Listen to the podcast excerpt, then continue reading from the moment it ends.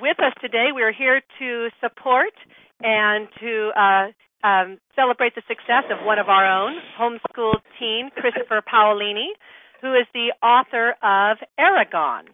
Uh, Aragon is currently number one on the bestseller list, beating out the Harry Potter books. And uh, Yay. many of Yay. seen- Yay. many of you have seen Christopher on the uh, David Letterman show and the Jay Leno show.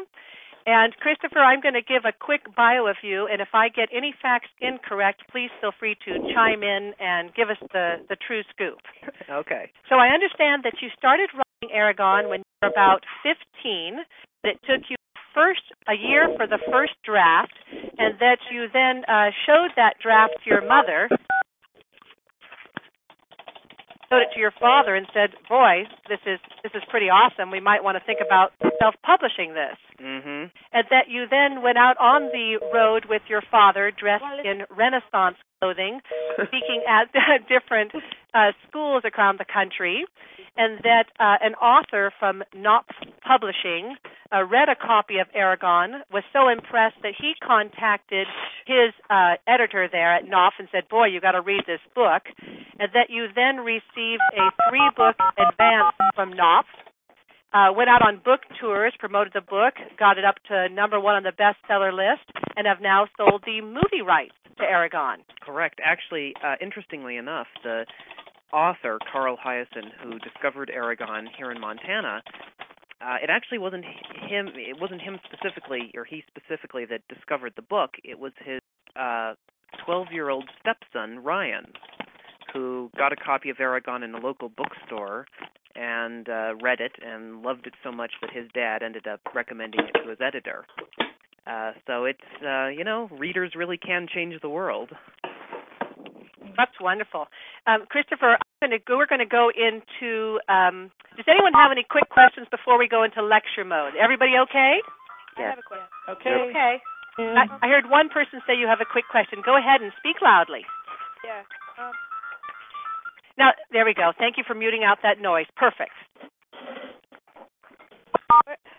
how would I be able to get to you to sign my copy of Aragon? Because it was one of the best books I've ever read. That's an excellent question. It's an excellent question. Um, well, I the, the best way to do it would be to send the book to directly to Knopf Random House and uh, explain that you would like the book signed to me, and then they will forward the book uh, to um, wherever I happen to be, probably my home, and I'll be more than happy to sign it for you, and then it'll get shipped back to you. Excuse me. Uh, sure. Uh, what inspired you to write the book Aragon? Oh boy, big question. I was gonna ask him that. um, well, I wanted to write a you know the sort of story that I would enjoy reading myself. Um, this is uh, you know I love reading, as I'm sure many of you do as well, and more specifically, I love reading fantasy in all its different uh, permutations, everything from folklore to myths and legends, and you know Anne McCaffrey, the Mossflower books. Uh, David Eddings' Magician by Raymond E. Feist, and many, many others so Aragon for me was a chance to write the sort of story that I loved reading and try to try to make it even better if that was possible. Well, thank you very much. Uh, I you. hear someone is typing on the background. If you if you would be so kind to uh, push the mute button on your phone or do star six, that'll help us with that. Oh, you already How do did you so. feel Thank about- Oh, I'm sorry. How do you feel about comparisons uh, that are drawn with uh, the Lord of the Rings trilogy? That's a Uh, bunch was of that your inspiration at all, or Uh, well, I was certainly inspired by Tolkien, uh, although I think I was more inspired by the book uh, Magician by Raymond E. Feist. Uh, I find comparisons with Tolkien very flattering. Uh, to yeah, I even would think. Uh, to be even be in his in his league is is really an extraordinary thing, uh, especially at my age. So uh, you know, I I wanted to play in the sort of world that Tolkien and other fantasy writers wrote about, and which existed before Tolkien as well. so uh, you know, I'm no, I'm I'm very flattered by those comparisons. Oh, I have a question. Sure. Um, are you um Christian or Catholic? RLDS. well, you know, my mommy always told me to never talk about religion and politics. and you know what? I always do what my mommy tells me to. Good smart answer. boy, smart boy. Christopher, did you ever in your wildest dreams believe that you would one day uh, at, are you 20 years old now? Uh-huh. Yes. Did you ever believe think that by 20 years old you would have a book on the bestseller list and that's going to be made into a movie? Never. Absolutely never. Uh when I was quite a bit younger, I would spend all my time, well, all the time I was supposed to be working on math and stuff like that. Uh, I'd spend it uh daydreaming excuse me. about the things that I would rather be Excuse me. doing instead. Hold on for a minute. Sure. Oh, okay. um you know the various adventures i'd want i wanted to be doing and i always thought that when i grew up and when i reached uh, the ripe old age of 20 that i'd be off having adventures around the world you know fighting monster with monsters with swords and uh rescuing beautiful princesses and and all of that and uh, the, the amazing thing is is that by writing my book i've actually ended up having a fair number of adventures through that That's wonderful. You know, so many times, Christopher, they um, the media will talk about someone like you, and they'll call you an overnight success. but really, I mean, you've been working on this rather diligently since you were 15. Is that correct? yeah it's a quarter of my entire life Yeah. really, in comparison, so you would not call yourself an overnight success. No, I mean I've even though Aragon has certainly become a success and I achieved that success at a younger age than many authors, I've been working at this as long as many authors do before they reach success. Uh I I mean I spent a year for the first draft of Aragon, a, a second year for the second draft, a third year to revise and edit the book and draw the original cover and the map for the book, a fourth year to market the book around the country with a self-published version of the book, uh, a fifth year, which was last year, to again edit the book with Random House and then to market the book, um, that version of the book. And now this is, I mean, we're into the sixth year now. Thanks and to here I am homeschooling, working you had on that book time two. available to you. Otherwise, you never would have been able to dedicate that time or even have it available. Uh, excuse me, say that again? I said, thankfully, t- uh, that you were homeschooled. You never, otherwise, you never would have had that time available to you to do that work and pursue that passion. Yeah, uh, I I credit two things with uh, two main things for the success. I mean, what I was able to do. The first, of course, is my parents, and the second is the fact that I was homeschooled. And I'm not saying that um, it's necessarily a more a, a better education in, pub, in in being homeschooled as opposed to the public schools.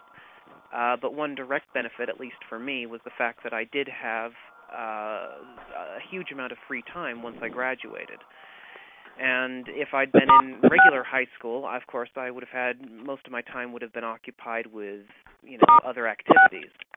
Now, you can't write a book unless you have the time to write a book. I have a real quick I agree. question. Sure.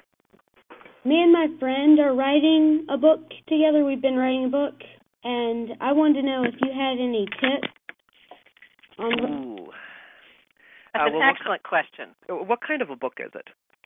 Well, mine is uh my friend's is about the what what period? The Cretaceous, the Cretaceous period, and mine is more of like a fantasy animal kind of thing, Mhm. like Redwall. Okay. Well, writing advice is is hard to give, of course, because it's a very personal, it's a very personal exercise. But I would say that three things are very important.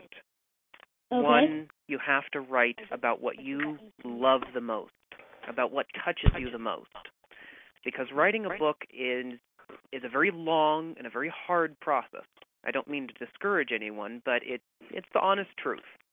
And by writing about what you love about love the most, it helps keep you inspired and consistent throughout your endeavor.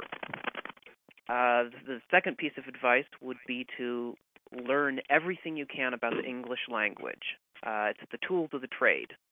So, you know, figuring out what gerunds are and uh, dangling participles and all the little niggling aspects of grammar, that will save you a lot of pain in editing. And then, of course, the third thing is to find someone who can edit your work.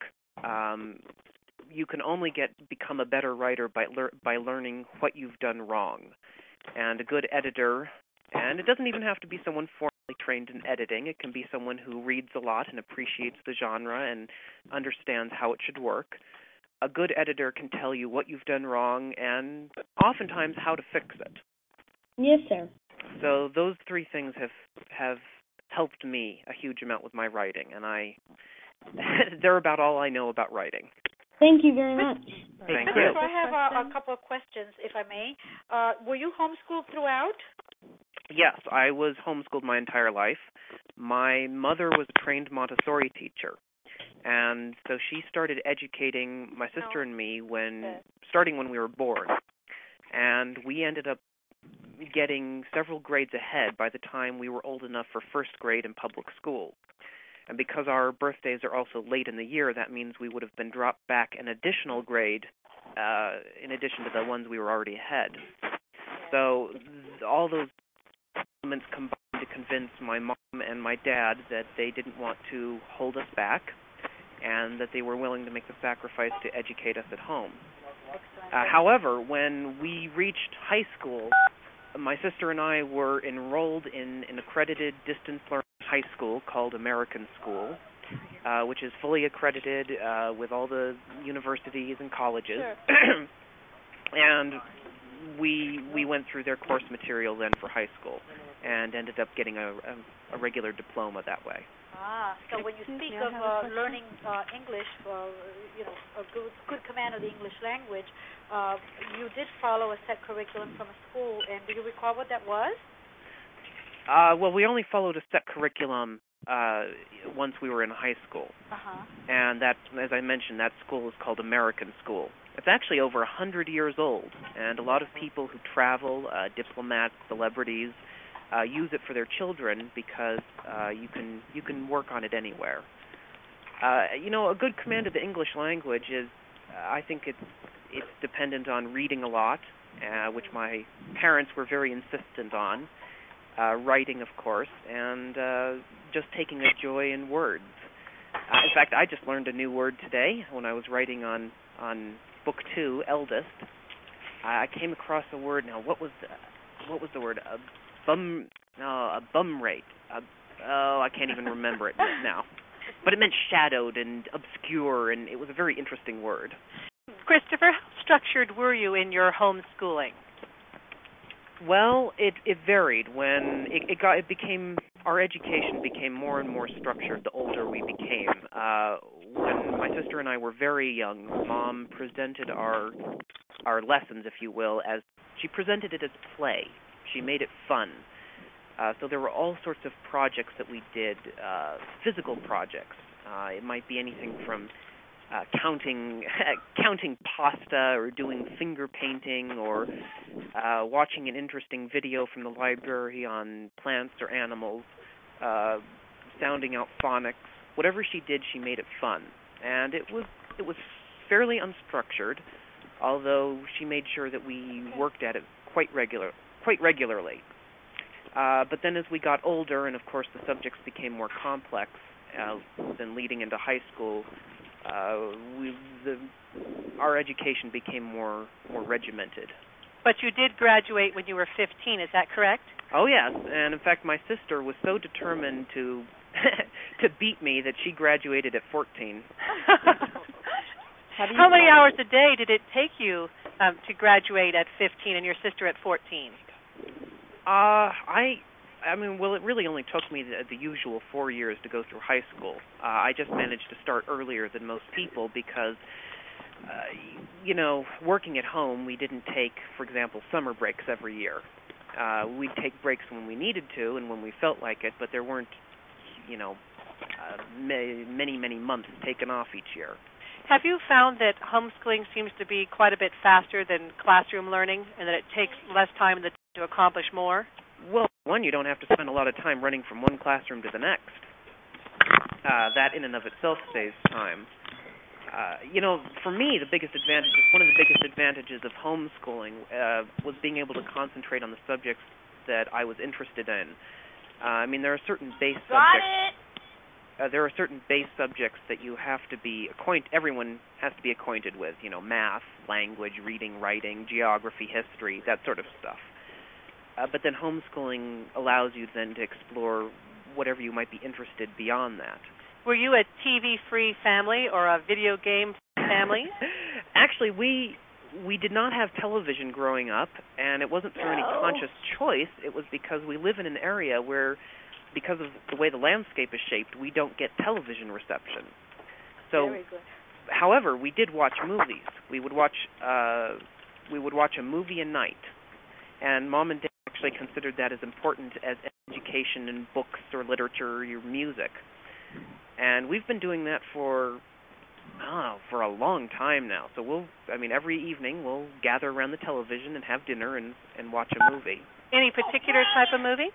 Oh, oh well, uh let's see. In I the mean, were last they all few- educational shows, or were they just a variety of you know some Disney, some educational, some adventure? complete variety. I mean, we uh, okay. I'll give you an example. In the past three days, we have watched The Simpsons.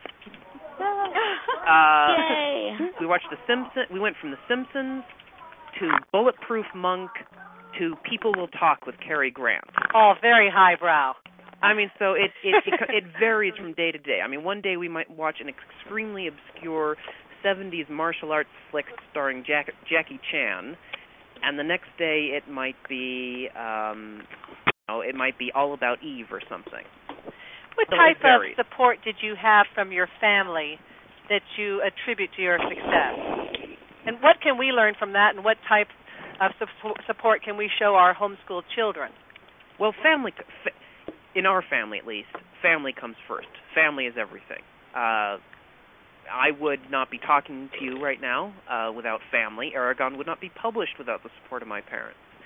Uh, as I said, my mom and dad were very supportive of whatever we showed an interest in. If we wanted to paint, if we wanted to write, if we wanted to, whatever we wanted to do, they tried to make it possible so that we could explore that interest. You're lucky. Um, I am. I extremely lucky.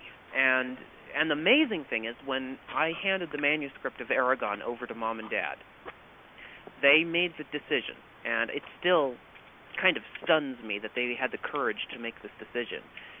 They decided to put the entire family business behind Aragon. Oh, that's And I That's mean, they awesome. spent an entire year working on the book to get it ready for publication. And during that year, they didn't make any other money that they might have made from other financial ventures. And then they they took the book on the road and with me. And I'll tell you, I mean, we to use the cliche, uh, we bet the farm on it. And if Aragon had taken another few months to start turning a profit, we were going going to have to you know, sell the house, move to a city, get regular jobs. Uh, so it was it was I mean, I I owe everything to my family. your parents Financial success made a big difference. In, Excuse me? has the financial success of your project made a big difference in your life? Well, it uh I'll tell you the biggest difference is you don't have as much anxiety and that's that's nice. As But Forrest as Gump far as- says, one last That's a thing big to worry about. difference. yeah, but as far as things have actually changed at home, uh you know, my our my fa- our family life is pretty much the same. I'd like Can I to ask a ask quick another question? question real quick. Drawing an oh, go ahead. Please go ahead. I decided not to put us into lecture mode because you all have such wonderful manners. So go ahead and ask Drawing the on, question. Uh, on the comparisons with Tolkien again, um, let me ask you: uh, it, this cannot be considered in any way an allegory, Christian or otherwise, you know, uh, to, to, to modern day themes, or what do you think about that? Uh, well, good question. Uh, you know, a number of authors used have used fantasy to uh, as an allegory or as a, a Christian or other, otherwise. I'm thinking of uh, C.S. Lewis here, uh, Tolkien. Mhm. Uh, on the opposite end, end of the spectrum, you have uh, Philip Pullman. Oh, I love Phil Solomon. Uh, excuse me. I love Phil Solomon. He's awesome. Oh yeah, My favorite book's his Dark Materials. yeah. I I actually I almost got to meet him when I was in Britain. That's so cool. Did you meet um, J.K. Rowling? But um but anyway, the when I wrote Aragon though, I didn't try to reference uh, reference the real world in any way. I set out to com- to try and create a completely self-contained world. And within that world, then to explore the same the, the issues that we all deal with, you know, life, death, the universe, why are we here, what are we doing, how can we live honorably and justly, and, and hopefully then book two and book three will, are will explore these issues in greater depth and uh, as Aragon continues to to learn and to grow. Mm-hmm. But uh, I didn't make the book a specific allegory for any any specific thing in the re- in the real world. Okay. Do you think that by homeschooling you missed out on like a lot of the normal teenage high, like high school life, you know, all that? Yeah, right. Well, from what That I've was- heard, it's, I'm not sure it's it's I'm not su- I- I'm I'm not sure if it's that bad of a thing to miss out on. I don't know, because I mean, last year I spent I had to be homeschooled because I was sick, Mhm. and I couldn't go to school, and I missed out on all my friends and everything that goes along with it. I was just completely bummed out, you know, just sitting at home and Mhm. like just learning, and it wasn't the same, you know. Do you ever feel that you missed out on something? Well, it's hard to miss something you've never experienced. That's true. Uh, the- on the other hand, yes, uh, it was. I guess you could term it fairly lonely, especially considering that we live in a pretty remote area of Montana. Uh, if any of you have ever seen the movie A River Runs Through It with Robert Redford, that was filmed about five miles from my house. Wow. wow. Uh, I we I, my sister and I did have some friends from the local uh, homeschooling group in Livingston, Montana, and uh, I still have some friends from that. But um, you know, being in a growing up in an area where there's a lot of room to run out, run outside, there there's no television, uh, there aren't too many people around. It forces you to come up with ways to entertain yourself. You, I mean, it's it's almost like when you read Tom Sawyer or something. Yeah, Tom Sawyer or something. You know, Can I have your password, please? uh, you you know you run up and down the river with a sling shot. You create games. You write stories. Uh, you know you find ways to entertain yourself. Yeah. Um, do you know Amy Carter? Uh, it's possible, but the name's not ringing a bell right now. uh, The author of Phoenix Ashes? Oh no, I don't. Oh, um, are you this summer? Are you going to like a writers convention or something? It's I like- am. I'm going to be speaking at the writers' convention in Maui, which is pretty awesome. Will you be giving autographs? I was just wondering. I'll, I'm yeah. I'll, I I will sign anything people bring me. Um, well, if Are you going to be in California anytime? Uh, no, no. How about Uh, Florida? unfortunately not. My my schedule is listed on the official Aragon site, which is allegazia.com, and that's that's listed in the back of all the Aragon books. if Amy gives you um to ask you to sign something for Jared, will you do that for her? Sure. If she bring if I'm if I'm there and she comes, and I'd be more than happy to. Oh, did you meet J.K. Rowling by any chance? No, you know, I have a feeling that meeting J.K. Rowling is harder than meeting the Queen of England. Uh, but I would love to meet her sometime. I think what I think it's uh, great what she's done to encourage reading uh, in across the country. Um, I have one more question for you. Sure. Um, I I'm 16 right now, but I've been Mhm. writing a book since I'm 13. Uh, but I've been changing the plot around like about 500 times. Uh, do you have and I like finished the book and then I didn't like it and I wanted to start over, but I had writer's block. Do you have any advice for me here? Oh man, going back and writing something back in a book or trying to fix something back in a book is one of the hardest things for me to do. Uh, personally, I cannot read Aragon. It is torture for me to read. Uh, I can't imagine a worse thing that I could that I could do aside from getting a root canal without anesthesia. Uh, as far as the plot problems, I tried to write several stories before Aragon, and they all flatlined after about five or six pages, uh, mainly because I didn't know what happened next. So yeah, before that's a problem I have. I right, but- so before I started Aragon, I I spent an entire month Plotting. and I and I plotted out all of Aragon and the two sequels. How did you do that? Like, how did you how do you plot your book? Just like well, there's, there's, I, I go by a very simple rule. You start the story when your hero or heroine's life begins to change. Uh, if I'd started Aragon two weeks before he finds Saphira's egg, that wouldn't be very exciting. You know, you're reading about him working on the farm and meeting his friends, and you know, it's boring stuff. So you start the story when your hero's life starts to change. No, And then all you do is you ask, and then, yeah. and then what? What then? What happens next? Um, and that's all I did. I I just kept asking, what then? What next? And that led me through the story. Do you Uh, know so how I've it's known gonna end since then? I I've known since I started Aragon what Ah. uh, what what the third book was going to be about and how the whole trilogy was going to wrap up. Mm-hmm. How And is knowing your that work gives going you with a, a Elder? certain sense of security. Did you already talk about that, or how is your work going with Eldest? Oh, it's going it's going great. It's going wonderfully. Uh, uh, of course, there's days when I think it's absolutely horrible, uh, but today isn't one of those days. Excuse me. Do you, do you know about, you know, maybe next year it's going to be out, or is there a date? Yes, uh, eldest is scheduled to be in in the bookstores in fall next year. Excuse me, real quick. Is that And- fall and of actually, I have to say 2004, they- Christopher? Excuse me. Fall of 2004? Uh, 2005. Fall of 2005. Yes, next year. So I and I have to say they are publishing the book whether or not I actually have it finished. That's right. So you're under some pressure. That's right. That's right. Oh, I should mention earlier um, the question about whether or not we had television at home. Uh, even though you know we didn't have reception and we we did watch movies, that's not to say we didn't play video games. Uh, c- actually, not video games, computer games. Uh, Oh. I have I have to admit I am rather addicted to computer games. I have a question about that. sure.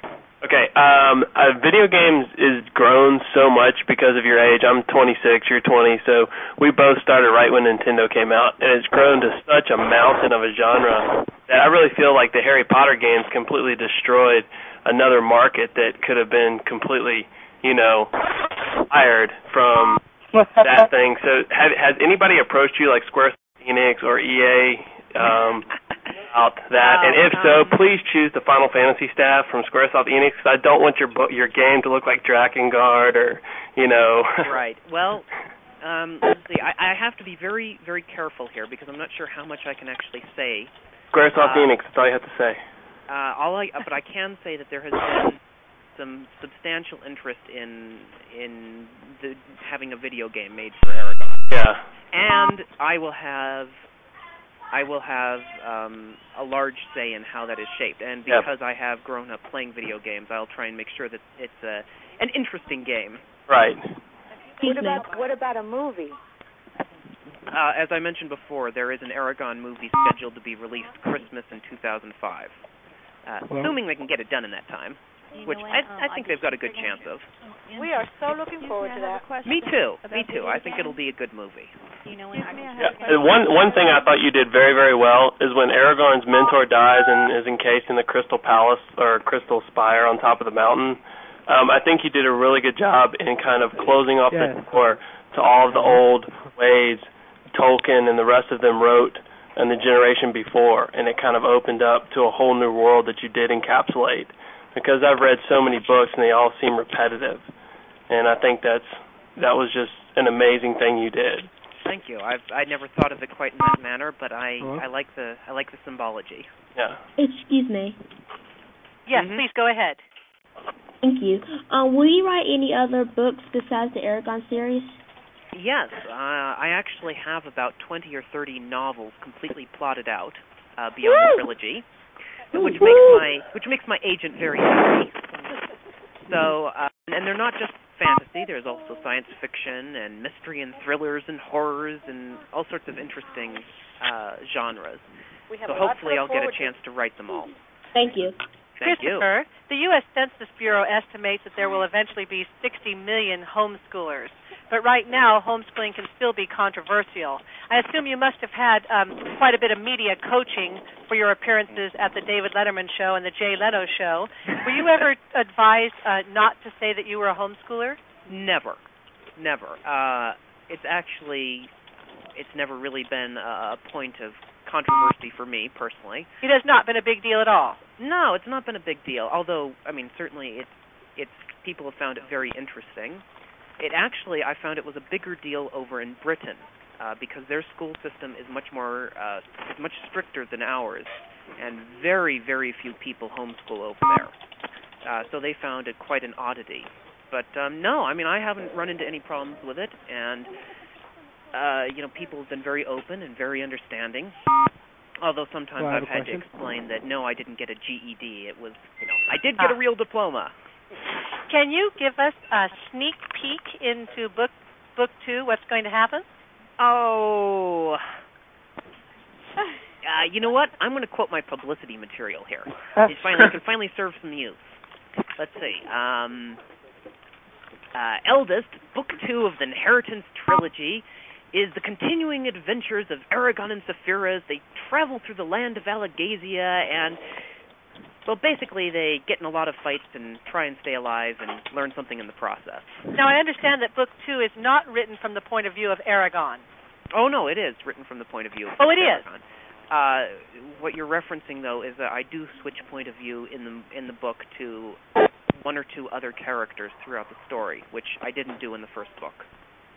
I imagine you must be getting quite a few offers from colleges as well, enticing you to come to them. Actually, not yet. Um, but when I was in the middle of Aragon, uh, trying to trying to get it finished up, uh, I did apply to Reed College in Portland, Oregon. Uh, I had always planned to go to college. My my family is, you know, learning. We consider learning very very important. And actually, my grandmother on my dad's side is a dean of comparative or professor of comparative literature at a University of Houston. So I'd always planned to go to college and I applied to Reed College, and I was fortunate enough to get almost a full scholarship.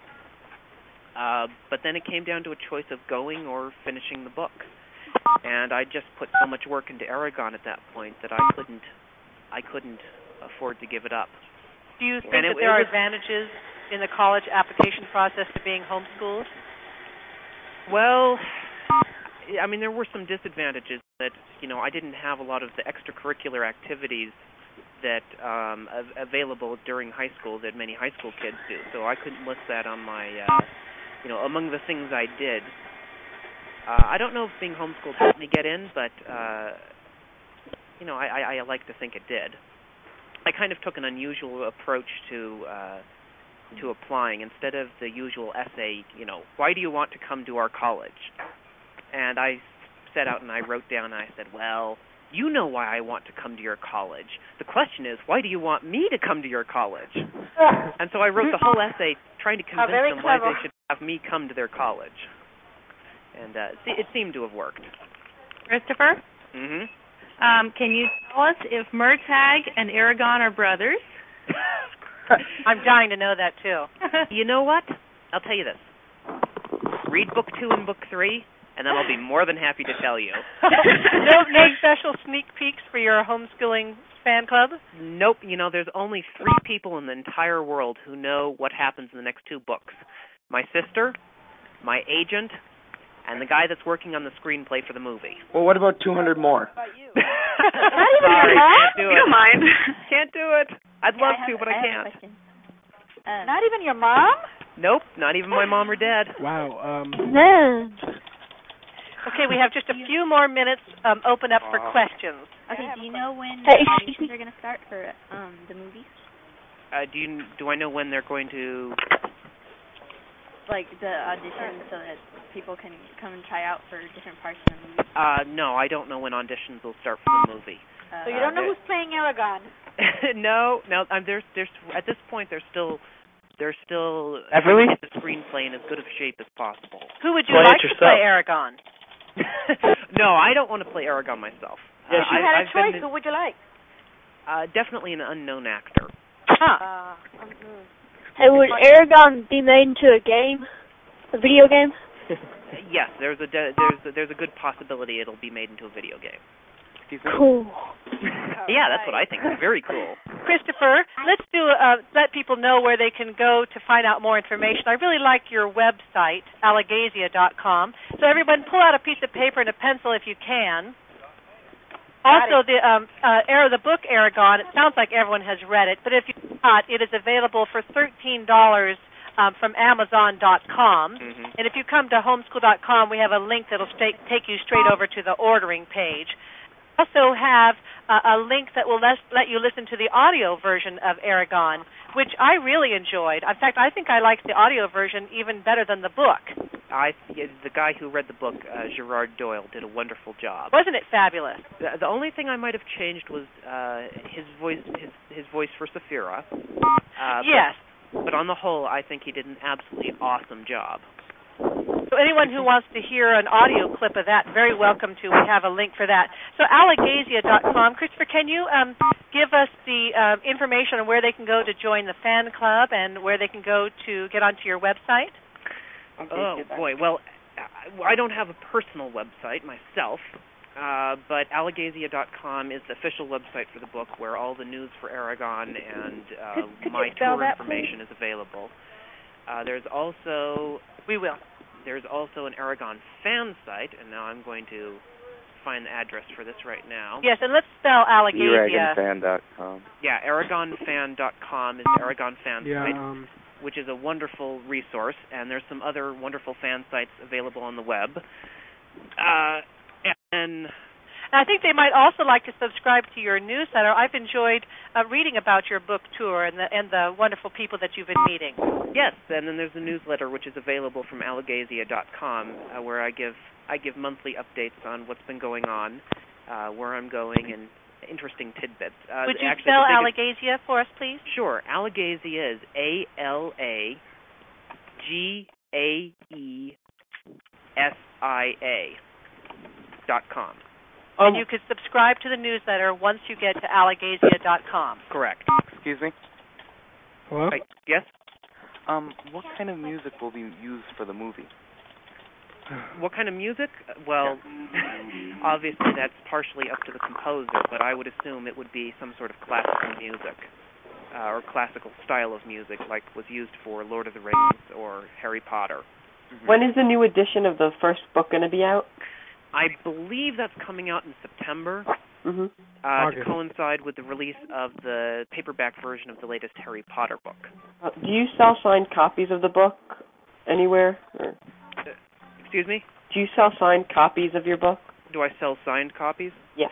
Uh, no, I don't personally. Um, any copy that you would like to be signed, you can send it to uh, to Knopf, my publisher at Random House, and uh, the the staff there at Knopf will forward the book to me, and I'll sign it, and we'll ship it back to you. Uh, How you can they answered find all the your address email? for that, Christopher? Uh, the address of Knopf is listed inside the book. Uh, I don't have it on me personally right now. Oh, that's of course in the beginning of the book. In the beginning of the book. Yeah. You answer all your fan mail. I I do. Oh. I do. Uh, it takes a while sometimes, but uh, it's it's fun to do. You have patience. Oh, Excuse me? Hello. Yes, please go ahead. Um, where did you get the idea for Aragon? Ooh, ooh, interesting question. Uh, well, the idea I can't for hear Ara- anything. huh? uh, the idea I from Aragon obviously came from many different sources, uh, but I was specifically inspired by a book called Jeremy Thatcher Dragon Hatcher by Bruce Okay. Coville. Yes. And uh, for those of you who haven't read it, uh, it's about a young boy in this world who goes into this beat up old shop and buys a stone that ends up hatching a dragon. And I loved that idea so much that I started thinking, uh, just it wouldn't get out of my head, and I just started thinking, you know, well, where, what kind of a land would a dragon egg come from, A- and who would find a dragon egg? And since dragon eggs can't be all that common, who else would be looking for a dragon egg? And those three questions, just asking them and then trying to answer them, resulted in Aragon. So I hope that answers your question. Christopher. What was the name of that book you said that you were reading? Uh, Jeremy Thatcher, Dragon Hatcher. Jeremy Thatcher. Dragon Hatcher, yes. The author is. Uh, Bruce Coville. Um, Christopher, what are the odds of us um seeing Brom again in any of the future books? Uh, well, I, I I can think I can say with pretty much 100% certainty that Brom is dead. Well, Unfortunately, my dad my dad messed with my brain at one point and said, "Well, you know, he's preserved in this crystal tomb, and maybe Aragon could bring him back." I, I agree with your father. Uh, but the problem with that is if you bring back one character from the from the dead, uh, then you have to consider everyone else who's died and said, well, say, well, why couldn't you bring them back as well? Then let Brom bring himself back. Oh no, I'm afraid Brom is quite quite dead, Ugh. unfortunately. Can I ask a very random question? Sure. Um, okay. Some claim that J.K. Rowling is considered the new Queen of England. Can you res- yourself be considered like the next president of the United States? Well, I know, very, very random. I was talking about it with someone else. well, if that's so, you can all go into Amazon and and vote five stars for Aragon. well, thank you very much. Already done. We'll begin to wrap things up. Thank you, everyone, for coming in to Thank you. Thank you for making Yes, this thank you. available. and Thank you all very much. Thank you, Christopher. Um, Thank you. Uh, Thank, you. Can I ask one final question? Excuse me. Uh, I was wondering. It's probably a dragon, but uh, what would be your favorite mythical creature? Yeah, you Oh, nailed dragon, it. I A dragon. Dragon. Um, It would have to be a dragon. I love dragons. Always wanted to fly on one. I have a Sure. insert a quick commercial, if I may, for homeschool.com. I want to invite everyone to become uh, product testers for homeschool.com. Uh, we'll have information for that coming up this summer. So any of you who are interested can can test uh, video games, curriculum, reading materials, uh, uh, Legos, Where's the a variety of different products for homeschoolers, and you can give your advice on those. And if you enjoyed uh, this type of teleclass experience, um, please take a look at homeschool.com this summer because we're going to be offering a homeschooling how-to classes, a homeschooling through high school, homeschooling on the younger child, uh, a diff- different variety of teleclasses that you can participate in. So thank you again, uh, Christopher, for being with us. What a very fun experience, the first time we've ever done this. Well, my pleasure, and uh, I just want to thank everyone for coming and listening to this. And uh, you know, everyone, you know, thumbs up to homeschooling all around. It's Go uh, a wonderful homeschoolers. thing, and, and kudos to all you parents out there who have the the courage to try it. Um, and you know, as Aragon himself would say, uh, "Si honors verdar sitya havas." Well, on May the your count of swords three, stay everyone sharp. say good luck to Christopher for book two. One, Good two, luck. three. Good luck. And God bless you. Good luck. Good luck. Thank you. Good luck. Thank you. Good luck. Thank you very much. Uh, Bye bye. Thank you, and good luck, bu- buddy. Bye. Bye. Bye. Bye. Bye. Where can I find your address? Excuse me. For, to send you a letter. Uh, the best way to get in contact with me is to write uh, write to me in care of Knopf, my publisher at Random House, and Thank they'll you. forward the mail directly to me. Hey, this might have been asked already, but how how did you manage to convince the publisher to, to take on your book? I mean, I've heard they don't really do that very often. Well, I, I was lucky enough that an author who was who was published by this uh, company, uh, Carl Hyacin, he was vacationing in Montana, and his son read a copy of the book and loved it so much that his dad recommended it to. Oh, you got vouched for. Oh, that's easy. That's right. It was wonderful. Oh, all right. Are you planning on I have Love a pun. Um, Christopher, Yes. um, what would you suggest? Would you um suggest typing out a, a book or just handwriting it? Well, you know what? I do both methods. I wrote the first 60 pages of Aragon in cursive, and then I ended up doing the rest of the book pretty much in the computer. Uh, since I didn't know how to type when I started, uh, and I still nowadays, you know, last night I was writing by hand. This morning I typed it in. Now I'm working on the computer for the rest of the day. I guess it would make it easier if you have it uh, out on paper to add notes on the side, right? But Uh, you know, whatever works, whatever Uh. works. I have separate files for my notes on the computer, so that since I have about 120 pages of notes, so Wow. yeah, it adds up after a while. Are you planning on having any kids, and are you going to homeschool them? you know, uh, if Ah, That's I a do have fabulous kids, question. I definitely plan on homeschooling them someday. I wouldn't do it any other way. hmm. Why'd you kill Brom? Why did I kill Brom? Yeah. Yeah. Good question. Oh, well, I hated to do it, but for two reasons. Uh, the first of all is that if Brom had stayed alive, he would have continued to do things for Aragon because he was better at them. Huh. And Aragon would never completely grow up until he had a chance to, you know, fight, learn, and, and struggle on his own. Ah, Okay. yes. Killing the mentor, that's always fun. Uh, Yeah, that's what my sister says. Hey, excuse me. Did you ever grow up with a dog or something? I have two pets. Uh, the, do- a dog named Annie, who's a wonderful mutt, and who terrorizes all the little furry things around here. And we have a cat named Otis, and we used to have a cat named uh, Milo, but uh, he died quite a while ago. What? Aw. Yeah, aw. We have like What? two cats. We we have like two cats, Ping and Pong. Our do- our dog loves to tackle them. Like, yeah, yeah. Play football. I have a question. Are you planning on coming to Alaska?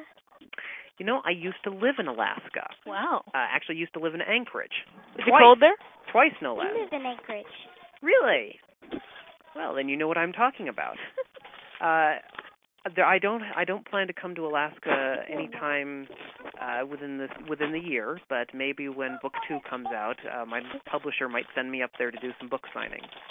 Uh, hey, if you ever looked at the Aragorn fans that I like, I'm the person who asked if you'd ever come to Puerto Rico. Would you ever consider that? You know, I my dad just read me your your uh, post.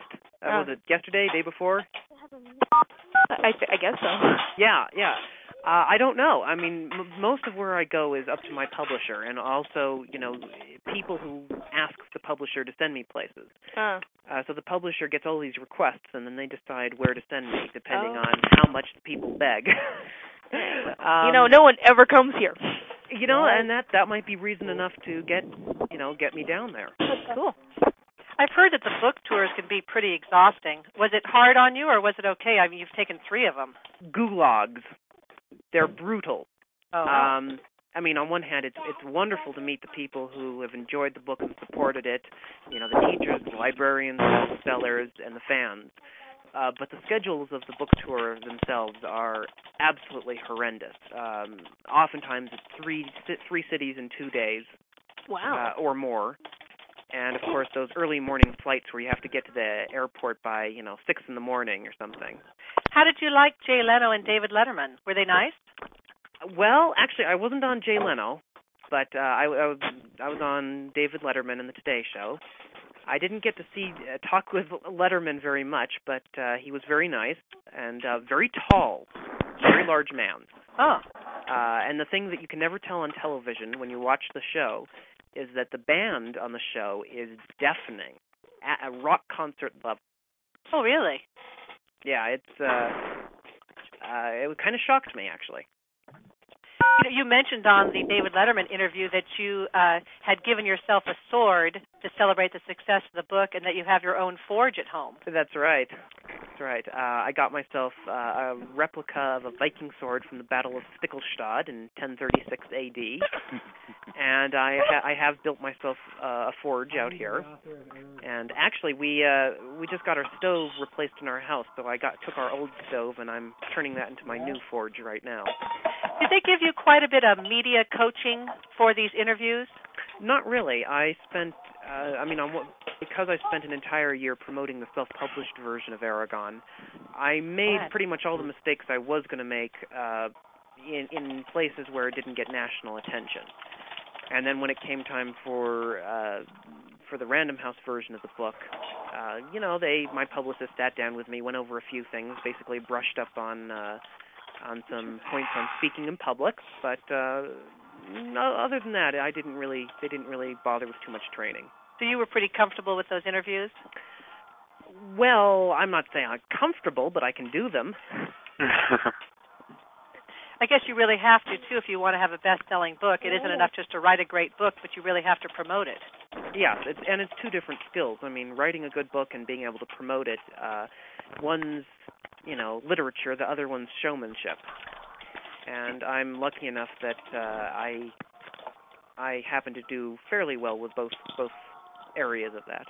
Did you really go out with your father for a year of Mhm. traveling across the country speaking at schools? And we do. I did over 135 events, uh, most of which, as you mentioned, I did in in uh, medieval costume, and uh, it was very intense and uh, very time consuming, but it was fun as well because that was when I first I really got to see the the fans and the readers of the book and how people were were falling in love with it. How old were you at that point? Uh, 18.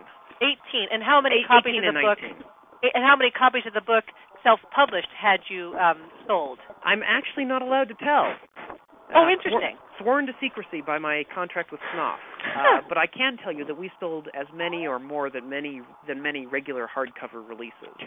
And this was part of the time when your whole family was behind the book and all your financial resources were geared towards it, Correct.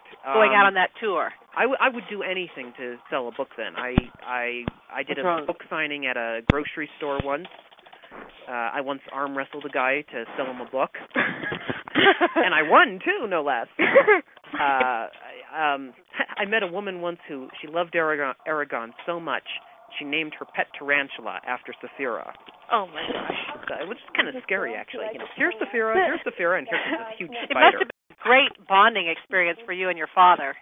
And my mom, she took me some places as well. Oh, she did too. Yep. Yeah. I wish we could have interviewed your mother and Angela and your father. I would love to speak with them too. have. Well, I my our family's pretty protective of their privacy, so. Uh, but yeah, I mean, and then actually, once we were on the road more and more, my mom ended up staying home to help arrange the events because we were having so many requests for me to appear at various places.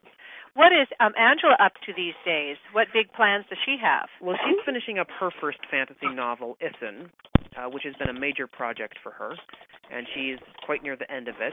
And Will you vouch for her? Excuse me. Will you vouch for her?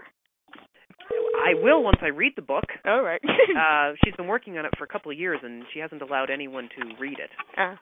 Does she Um, Uh, want to self-publish it, or does she want to go the um, publishing route? Well, she's going to go the publishing route probably, simply because there's no need for her to go the self-published route. Mm, Uh, Our okay. agent is is very willing and eager to look at the book, so that that will definitely be a, a help for her. Do you ever feel overwhelmed with writing and want to give up? Occasionally. Uh, well, no, I never want to give up writing.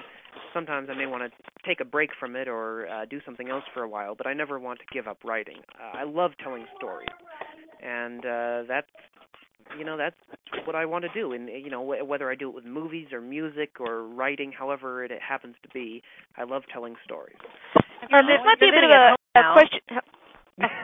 All right. Have you This always might be a bit of a question, just uh, kind of edged in sideways here, but um, well, two part question too. When you first started writing this book, did you like expect it to become this big, or was it just something you wrote for fun? I uh, wrote for fun. I, I I didn't I never thought it was going to be published, and I never thought it was. I certainly didn't think it was going to be a bestseller. I I, it, I mean, I almost quit the book a couple of times because I thought it was so horrible, and it was only my parents who said, you know, we've seen you work on work on this, we've seen the energy you've put into it, we really think you need to finish it, and their encouragement kept me going. I mean, there was one point I actually decided that I was going to abandon the book and go off to read college. Oh, Uh, well, I I'm mean, very I, glad you I did. had the orientation papers on my desk, so it it it really was on a on a on the as they say on the edge of the razor for a while. Wow. Um, You're living at home now. Do you have plans to move out on your own anytime in the future, or are you just kind of enjoying hanging with your family? Well, until I get see, I'm I'm I'm not in college right now. I'm in a deadline and in contract. And until I finish the next two books of the trilogy, I really don't have time to do pretty much anything else. And moving would be far too disruptive to to contemplate at this point. Well, with the Once- royalties, you can definitely pay for it, can't you? Well, that that I am self-sufficient at this point. Uh, but I probably once the trilogy is done, I may consider you know doing something a little bit different, uh, traveling a little bit, reading a lot more. Uh, Uh, but I'm I'm pretty much locked up until the trilogy's finished. uh. Are you gonna add another dragon in your books? Well, I don't think it's giving away too much by saying that the cover of book two is a giant, brilliant, absolutely gorgeous, and rather menacing red dragon. Cool. And book three has a green dragon on the front. Uh, okay, just taking off on the Dragon Riders of Pern debacle that goes on. Is the cover of uh, Aragorn, is that really what Saphira looks like, or is that you had something different in mind? That is not how Saphira looks. No? It's a very pretty cover, but it's nothing like what Saphira looks. Okay, I, I was hoping she didn't really have that big chin. No, no, no. I drew the dragon eye on the inside of the book, and that's a little more of what I thought it, her eye might look like. ah. Uh, so no, no, that it, it's a beautiful cover, but it's Oh, yeah. not what Saphira actually looks like. Um, um, Christopher. Yes. Um, I'd just like to say that um, I've read a lot of books, and so far, Aragon has been the best book I've read. Thank you. Oh, that's nice. Thank Well, you. Well, I can't ask for anything better. Christopher, is there anything you'd like um to contribute or like see me put up on chrispalini.com? Uh, hey, if you could get a copy or a JPEG of the what the original co- cover of the the self-published book looked like, Mhm. uh, that that would be great to see up. Yep. Uh, I I did like that cover a lot. Yeah. Yeah, I did like that one too. Um, uh, that's that's about it. Okay, Christopher, thank you. what um self publishing advice could you give for teen writers? Ooh, uh, well, self-publishing is not. I mean, it's not easy. I mean, it requires many different skills. You have to be able to do graphic layout. You have to do editing. You have to understand the financial details of of the the process. Uh, there are a lot of very good books out on the market that explain how to uh, self-publish. You can find a lot of them in your local uh, Barnes and Noble or some other large bookstore or on Amazon. What do you say And, about um, Excuse me. print on and what demand? uh, publicity advice could you give um, teens who've already self-published their book and are having Okay, I'll, so little I'll answer difficulty? both of those questions. Uh, print on demand is is very good if you're self-publishing because it means that you only print the number of books that you actually need at one time. Right. And uh, yeah, and I I do recommend it. it. It worked well for us. Excuse me, can I take that as you self-publish first and then you had the book picked up by a publisher? Yes. Okay. There may be little um, kids that are just talking. That's- But as far as a different publicity, I book. mean, publicity is hard to get when you're a small publisher. Uh, I found it was much easier to get publicity in small towns where you, where you're much bigger news than in a place like, uh, say, Houston. So I would go into a small town. I'd arrange to do a presentation at the local school or library, and then I would call the papers and the newspaper and the the radio shows and the television stations and say, uh, you know, this is who I am and this is what I'm doing, and would you be interested in writing a story about it? And that's pretty much how I got my publicity. Um, Christopher. Mhm. Um, well, I'm I've been reading lots of book and uh books, not book. Um, yeah, I kind of do that. Um, but I Mm-hmm. came across the name Arya in it, and it wasn't Aragon. In Really? Aragon. Did it happen to be a David Eddings book? No, it was uh, George R. R. Martin. Actually, I have not read any of George R. R. Martin. No, Uh, however, I did come across the name of Arya in a David Eddings book recently, and my only the only thing that uh, What about saved it? me from complete embarrassment was the fact that he published his book after Aragon. Okay. Um, no, I I took the name Aria. I simply modified Aria as in an as in you know a, an opera, the aria of an opera or something, a song. Have there been any disadvantages to becoming famous? Not really. Um, th- I mean, there's been a lack of. I mean, there's certainly you lose some privacy, but that you know that's not something you can really complain about with all the advantages. Um, no one's asking any questions at the moment. I think I have one. This kind of turned into a bit of a almost a little debate on the Aragorn form, but I just kind of like knocked off before it turned into an argument. But I always kind of thought that um, even though I really couldn't finish reading the book uh, right away because it was a borrowed book, I think I think I got to the part where um, I, I believe Sapphire would have been like eight months old or so. I always thought thought she was sounded very old for how young she was in the real world. I mean, I kind of put it up to the fact that maybe her egg was around longer than she was actually around and heard more. Is could that well, work? her her egg was.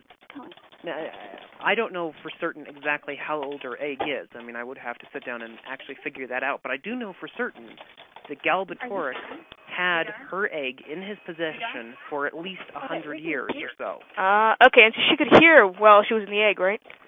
Well, That I'm would- not sure, I'm not sure exactly how conscious she was, but she was. I mean, she was attuned to the minds and the consciousnesses around her, which is, of course, how a dragon chooses his or her rider. And there's also the possibility of the dragons having a bit of a collective consciousness, if you will, or uh, yeah, almost you know like uh, uh, instincts, if you will, that are passed from one dragon to the next, or you just they're born with. Racial And- memories. yeah, racial memory a bit, and that's dealt with some more in in. All right. Book two. Yeah, I figured that maybe Saphira as herself was old, but her egg was. I mean, Saphira as herself, she was young, but her egg was old. Yeah. And so Oh, she would have actually, heard, well, heard, been able to listen, because she, yeah, I know she spoke with spoke with very good diction. Oh yes. Oh yes. Um, All right. Okay, thank you. How old is Galbatorix? Uh, Galbatorix. He's at least a hundred. Excuse me. He's at least a hundred. Yeah, he's about 120 years old or so. Uh, yeah, that's about right. Do you think some print on demand books are rip-offs? Our rip-off? Like, do you think that the you, like do, is it worth it? Uh, well, do you mean are the books worth it? Are the companies that print the books worth it? Yeah, like sometimes do they like take your money and they don't produce good quality books? yes, uh, it does happen. Uh, do you know of any good print-on-demand book publishers? the best thing you can do? Let's publish America. You know, well, the best thing you can do is do a little bit of research. You can simply go onto Google and start doing some searches for print on demand. Mm-hmm. Uh, I believe that Ingram, which is one of the best, biggest book distributors in the country, uh, runs a print on demand service, which uh, is is worth using because they that automatically links you into Amazon and uh, any bookstore can order your book through through Ingram then if it's print on demand. H- Have you ever heard of Publish America? Uh, I believe so. See, and I see the public, the print on demand company that I that is a division of Ingram. I believe actually prints the book for all prints the book for all the other print on demand companies. Mm. Great. Thank you. Sure. I have a question. Um, I have a question. Sure. Uh, have you always liked to write, or did it just become something you enjoy later on in school, or when? Well, my, sorry. It wasn't something I really consciously enjoyed until I I started deciding to write stories. But my my mom and my dad were both very uh, they made they they definitely made sure that we did a lot of writing growing up, a lot of writing and a lot of reading. And uh, it's not like they forced us to write, but you know they'd find subjects that we were interested in, and then you know get a bunch of books from the library and have us you know let us read about it, and then maybe one day, if I were, for example, interested in Egypt, mom might have me write a paragraph or two about the pyramids. And the next day, she might have me draw a picture of the pyramids, and the day after that, she might have me write another paragraph about uh, King Tut or something. And so I Sort of grew a up- unit studies approach. yeah, so I grew, and then at the end of the week, mom would take the all the little pieces I'd written, and she'd bind them together into a little book, a little booklet, and then you could show that, you know, to the relatives or to the the, the rest of the family, or you could go back and read it yourself. Oh, Um, Uh, so Christopher? we, we we did a lot of writing growing up. Thank you. Um, Christopher, Mhm. you mentioned the um the red dragon and the green dragon, and um there's a lot of speculation as to uh who the new dra- uh the new riders will be. Would you be able to tell us if um they could perhaps be Murtag and um Ira? Ira. This is one point of the book that I absolutely will not divulge. This this, this I, I I might be Yeah, that would- that persuaded would to kill the bend fun. on others, but this is the one I absolutely will not budge on. So sorry. Uh, it's okay. Can you tell us their names? Uh, the dragons? Yeah. Can't. I haven't invented them yet. that might be useful. Uh, Do you have know, any idea what they Christopher, might be? what? I hope we're not keeping you too long. We still have 50 people on the call. No one wants to let you go. Ah, That's okay. You're a That's good sport. We sure appreciate it. Yeah. Wow. If it Christopher, weren't do for you you ever get guys, I nervous wouldn't be able before- to write book two. Christopher, mhm. um, I'm probably um I'm guessing that uh, you know how that uh the the dragon came out of the uh, the stone. Um, did the other dragons come out of um stones as well, or were they like, or did they evolve from other things? No, the see the stones are are dragon eggs, and all the dragon eggs are are like stones. So yes, they will come out of stones like Saphira. Okay. Um, Christopher? Chris, oh, um, yeah, are you gonna have any more female heroes oh yeah. other th- other than Arya? oh yes, I actually did a, a count recently. I found out I have more female characters than male ones. so. All right, that's good to know. Oh yes, I mean, hey, growing up in a in a family with, well, from my point of view, I'm outnumbered by women in my household because of mom and my sister. Oh, girl. Uh, yeah, well, the only male in my household is a cat, so ah, there, there you go. Actually, if you're interested in books um, with some interesting female characters, there's a number of books written by the author Robin Hobb. She's a very good author, and I, I definitely recommend her work. And then there's also Wild Seed by Octavia Butler. Oh That's yeah. another Okay. very interesting and, u- and unusual fantasy science fiction book. I love that book.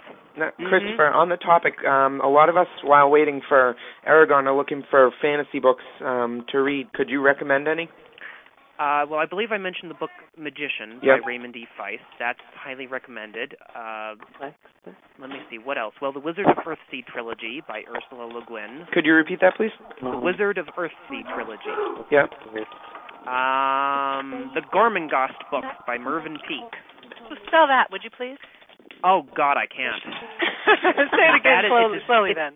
It's as bad as it sounds. Uh, Mervyn is with a Y and Peak has an E on the end. And those are his only books, so you'll be able to find them without too much trouble. Um, Christopher, Yes, will we find out more about Br- Brome's past in the next book? of course.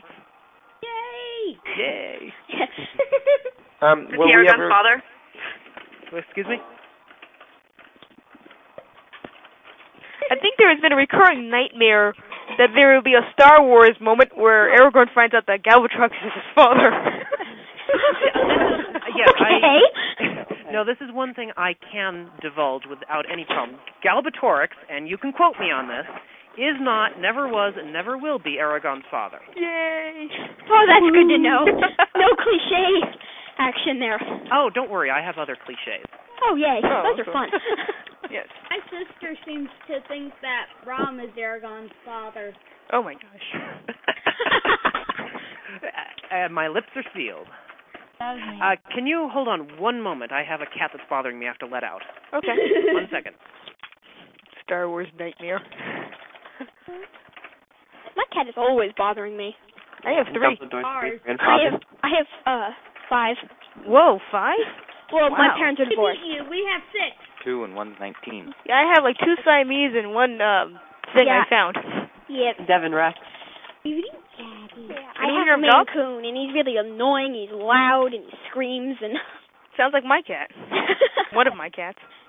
I yeah. have this other cat. He's like he's, he's this huge cat. He's like weighs like uh, twelve pounds, and he's got this itty bitty nothing voice. I have a fat cat. She's 25 pounds. Oh my gosh, really? Yeah. Wow. I mean, mine. It's embarrassing because he's this big cat. He's big when anyone picks him up, but he sounds absolutely tiny. It's really embarrassing. I have a Yeah. fish. Anyone here have pet turtles? I used to have a I used to. I used to. Oh, cool. I have Found it two. up I've had on them the for side of the years. road. I died in like third grade though. You know what? You know what? I ended up. I have a pet lizard that the cats brought in, and he's kind of a pet now. You want, guess what I named it? Oh Well, god. Sephora. What? I'm back. Hello. Sorry Hi. for the delay, but when a cat wants to go out, The cat wants to go out. and a cat wants to go out, that's right. That is the theory. Oh, okay. Here's one that's been interesting to me. Uh, how did you come up with your names? Uh, which all the names? Yeah, well, you know, just um, random words that you thought up, or uh, did you Ooh. play around on a name generator? Now that's an interesting that's an interesting question. Um, some my names come from three different sources primarily. Uh, some of them are completely invented, Mm-hmm. and those the invented names sometimes are drawn from my the languages I created from the book, the ancient language and the dwarf language, sometimes the Urgo language. Uh, the rest of my lang- invented names are usually word plays, uh, such as Saphira is, of course, a play on sapphire, and Aragon is dragon with one letter changed, and uh, and of course it also means you know era gone by, so it has two Double different pun. meanings. Uh, and some of my invented names are jokes as well. Uh, Aragon's horse is named Cadoc. Hello? Uh, hello. Hello. Uh, Aragon's Shalom. horse is No, course keep, his keep name- going, Christopher. is named Kadok, which is actually uh, Kodak Kadok. spelled backwards. Oh. And uh, the town of Yazuak is an anagram for the Yakuza, the Japanese m- mafia. Oh, that's the nice. Japanese muff. And Oh, uh, okay. there's a few more hidden in the book if uh, anyone can find them. Well, that should be that Do I should be have a a fun question? challenge, right? Oh. Yeah, yeah. And then the rest of my names come from usually come from real languages. Then. Uh, Well, that's what they do in social studies. Sit there and pick out the names. well, but I, I confine my names usually to uh, Norse, Germanic, Icelandic, and Russian sources. Did, did you teach yourself ancient Norse? no, no. I cannibalized ancient Norse. Uh, I myself do not speak ancient Norse, or really, I understand some of it, but I, I Oh, basically well. picked picked words from it and uh, used used used the words to form my own language and my own grammar for the ancient language. And of course, the dwarf language was invented completely from scratch. From scratch. Uh, actually, the name of Galbatorix, speaking of, of names, Galbatorix comes from Welsh, and Torix means big. No, no, Torix means king, and Galba means big. So he's the big king. well, Oh, that's cool. I've always imagined him as a fat guy or something like that. Oh no, no, he's he's not fat at all. I didn't mean fat, but I Oh, Um, needed to Galba mean like Torx big. has anything to Yes, do with um, big. I Oh, like I always kind of imagine picture him as him as, having, like, you know, Khan very and sinister black Jurassic mustache. Khan. Did you get any of that? Excuse me? Um, Christopher? Yes. Will we come across any more exotic creatures or anything in the next few books? Uh, well, I don't, I don't believe in having a fantasy world with more than just a few fantasy elements because the more it relates back to our world, the more believable it is. Yeah. However, that said, there are some more fantastical creatures that we we see some more of, and it- where we where we learn some more about on the the trip or Aragon's journey. You won't have any unicorns, will you? Um, no, no. Okay. I- I okay. good. laughed. Good. I was just like hoping, like, no, you, dragons and unicorns tend to run together. I'm like, oh no, maybe not here. I laugh because in the first draft I I was th- thinking about having a unicorn and then decided not to. Oh, okay. Uh, and also, in especially in book two, we learn more about exactly what the Razak are. The what? Oh, Uh, the Razak, the creatures that kill Well, Bronn. someone breathed at the same time you said that, so we couldn't hear you. Ah. Um, Christopher, Yeah, don't breathe. could you explain to us a little like about werecats, like Solomon? What do you want to know? Um, well, how he can just change into the boy. Um, does that does it like have to do anything with like how werewolves change like on the full moon, or can they just change when they want? Actually, the full moon and the werewolf thing's actually a myth. That they really could change any time they want. That that doesn't really relate to them. Um, 'cause like in Buffy, uh, I don't know. Well, historically, um, with with uh, folklore and stuff, werewolves could only. Well, actually, no. I think you're right. I think in folklore, werewolves could change at any time. Mm-hmm. Mhm. Um, I'm not exactly sure on that point, but as far as the werecats, uh, werecats can change shape whenever they want to, although it does take a certain amount of strength and energy to do it. And it's, it's related to um, magic, to an inherent skill with magic, just like Saphira has a certain skill with magic that she maybe can't control consciously, and she doesn't use the ancient language, but she can use magic to a certain degree, uh, such as when she turned bronze tomb into diamond. Uh, so werecats.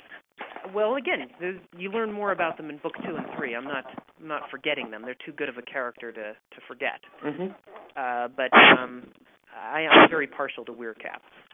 yeah. Actually, I'm, I'm afraid I can't take credit for inventing them. That that belongs entirely to my sister.